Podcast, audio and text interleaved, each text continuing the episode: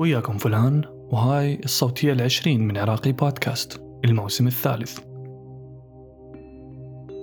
أكو فد حكمة قديمة كلش معروفة عند سكان أمريكا الأصليين اللي هم النيتيف أمريكان اللي هم أكو ناس تسميهم الهنود الحمر وكانوا يتناقلوها بيناتهم عبر الأجيال. وطبعا ما نقدر نعرف أصلها أو كم عمرها لأسباب معروفة ما نحتاج نتطرق لها. بس نقدر نقول إنها تنطبق على أي وقت وأي إنسان.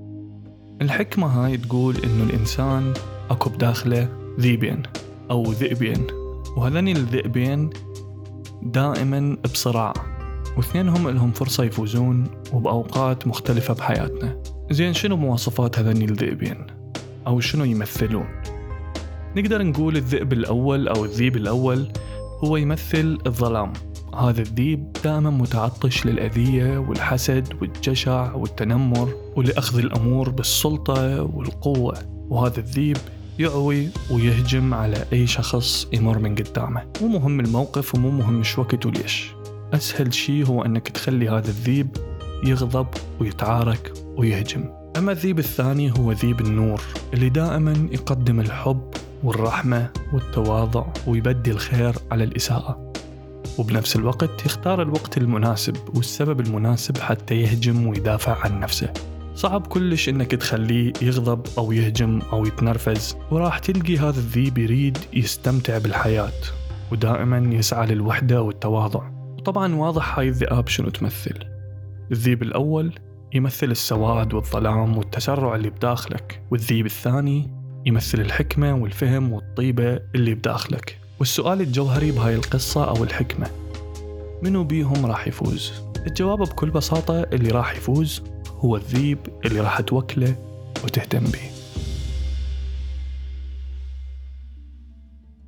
هذين الذيبين راح يكونون بصراع ما إلى نهاية. راح تحس بهذا الشيء بكل مرة تحاول تاخذ بها قرار.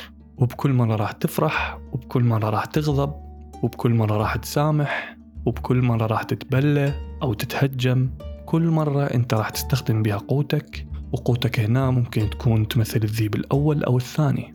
وهذا الشيء راح يحدد الموقف وردة فعلك اتجاهه. يعني باختصار هذني الذئاب تمثل الخير والشر بداخلك وبنفس الوقت راح تسيطر على تصرفك وردود أفعالك وطريقة تفكيرك. هاي الحالة راح تلقيها تنطبق على كل نواحي حياتك تقريبا. وأول شغلة هي تطور شخصيتك. أنت هنا راح تلاحظ تأثير تصرفاتك وردود أفعالك وانعكاسها على تطور شخصيتك ووعيك الذاتي. وراح تخليك تفكر بأفكارك وعواطفك وشلون توظفها بحياتك. وتباوع على تطور شخصيتك إذا كان نحو الأسوأ أو الأفضل. وهذا الشيء يساعدك تمارس الوعي الذاتي على نفسك. وتحدد شنو عندك سلبيات مأثرة على حياتك وتحاول تعالجها. وهذا الشيء يعزز نمو شخصيتك أنت. أنا هنا بعدني ما دا أحكي على شلون الناس دا تشوفك وإنما دا أحكي عن شلون أنت دا تشوف نفسك. هل أنت شايف نفسك شخص زين أو مو زين؟ هل أنت إنسان عصبي؟ هل أنت إنسان ضعيف؟ هل أنت إنسان همجي؟ هل أنت إنسان متفهم متقبل لنفسك وللناس؟ هذا كله يساعدك تنمي شخصيتك وتطورها ويخليك تشوف أنت مهتم بأي ذيب. وأي ذيب أنت مهمل وياه. وهذا الشيء ياخذنا لثاني شغلة راح تفيدك بها هاي الحكمة وهي ذكائك العاطفي. وشلون تعلم نفسك شلون تدير عواطفك. من خلال إنك توكل الذيب الثاني بأنك تعرف شلون تتجاوب ويا المواقف. وتعرف شلون ما تتجاهل الذيب اللي بداخلك وتعرف شلون تتعاطف وتتفهم الأشخاص اللي حواليك. وإنك تسمع لشريكك أو جيرانك أو صديقك. وتهتم لأمره ولوجهة نظره. ومعاناته. إنك ما تتجاهل الذيب اللي بداخلك اللي يقول لك ساعد هذا الشخص. أو على الأقل افهم شنو يريد يقول لك بدون ما تخلي الذيب الأول يسد عينك عنها. واللي ممكن يخليك تقول زين هسه منو مهتم أو هسه شو أسوي لك؟ أو طبك مرض أو دوختني. أو حتى تتعارك ويا هذا الشخص.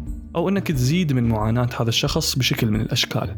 وهذا الشيء يتحول تأثيره لعلاقتك بهذا الشخص أو علاقتك بشكل عام ويا الناس. إنك تتواصل ويا الشخص المقابل إذا كان أكو بينكم مشكلة أو نزاع وتحاول تحل هاي الأمور.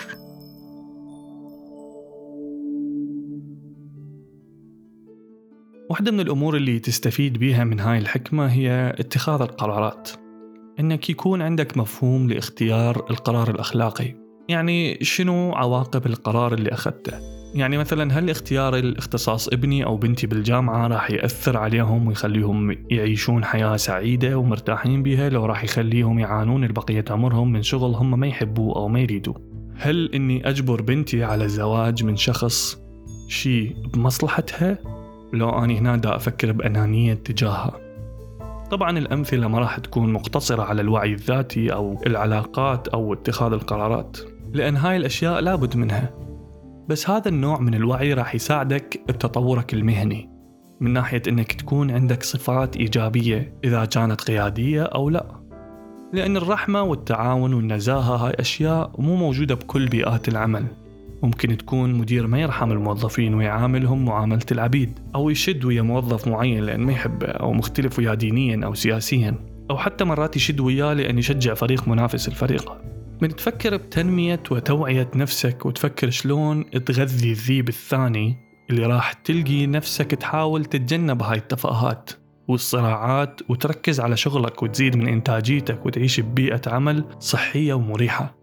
وطبعا إذا كنت أنت شخص عندك وعي ذاتي وعندك معرفة بالتعامل ويا العالم اللي حواليك وتعيش ببيئة عملية صحية وبيئة منزلية صحية راح تلقي روحك بمجتمع صحي. راح تلقي نفسك بنية مجتمع صحي حواليك. وهذا الشيء إذا تعمم على كل الناس وكلنا فكرنا بهاي الطريقة راح نقدر نتخذ قرارات جماعية مناسبة. راح تلقي عدالة اجتماعية وبيئة مناسبة تعبر بيها عن رأيك. والناس تحترمه وتقدره. وحتى من تعترض عليه فراح يكون لمصلحة الجماعة.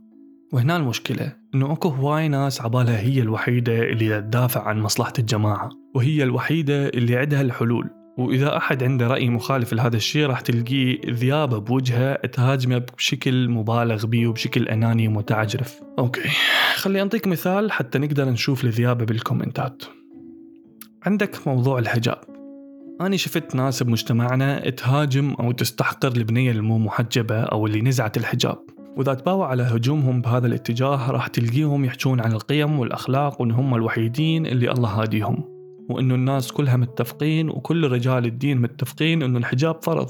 وطبعا هذا الشيء مو صحيح ماكو إجماع على هذا الشيء. ولو أكو إجماع كان ما حكينا بهذا الموضوع أصلا وما تناقشنا به ويقول لك إنه البنية المو محجبة ما عندها أخلاق وإنه هذا مقياس الوحيد للأخلاق للبنية. وإنه المجتمع راح يخرب إذا شفنا شعرها بس لنفرض أنه أكو إجماع على الحجاب أنه هو فرض مثل ما تدعون هل الصلاة بدينك فرض؟ إي هل كل الناس تصلي؟ لا هل الزكاة فرض؟ إي هل الناس كلها تزكي؟ لا زين منو اللي راح يحاسب هذول الأشخاص؟ أنت أني الحكومة كل شخص مسؤول عن الجانب الديني بحياته مو أنت مو أني مو الحكومة هذا الشيء بدنا نشوفه بمعظم دول العالم وبدنا نشوفه بدولنا العربية من ناحية الفروض الدينية المتنوعة. معنى الحجاب اللي الناس مجلبة بيه باختصار لأن أكو ناس عبالها هم أحسن من غيرهم وما يباوعون على هاي الأمور بطريقة شخصية وإنها مسألة شخصية مو من حقنا نتدخل بيها. من كل واحد بينا ينطي الناس حريتهم الشخصية باختياراتهم وبالطريقة اللي عايشين بيها راح نعيش بمجتمع يحترم الكل. إذا كانت محجبة أو غير محجبة. بس إذا قمنا نحتقر الغير محجبة بحجة السفور وتخريب الأخلاق مع المجتمع الخرافية أو إذا قمنا نحتقر المحجبة بحجة إنه هذا الشيء رمز للتخلف أو الضعف هنا راح نعيش بمجتمع مفكك مليان بالذيابة اللي تنهش بلحمك على كل قرار تاخذه بحياتك. وبوقتها عمرك ما راح تكون مرتاح بأي قرار تاخذه لحد ما تموت.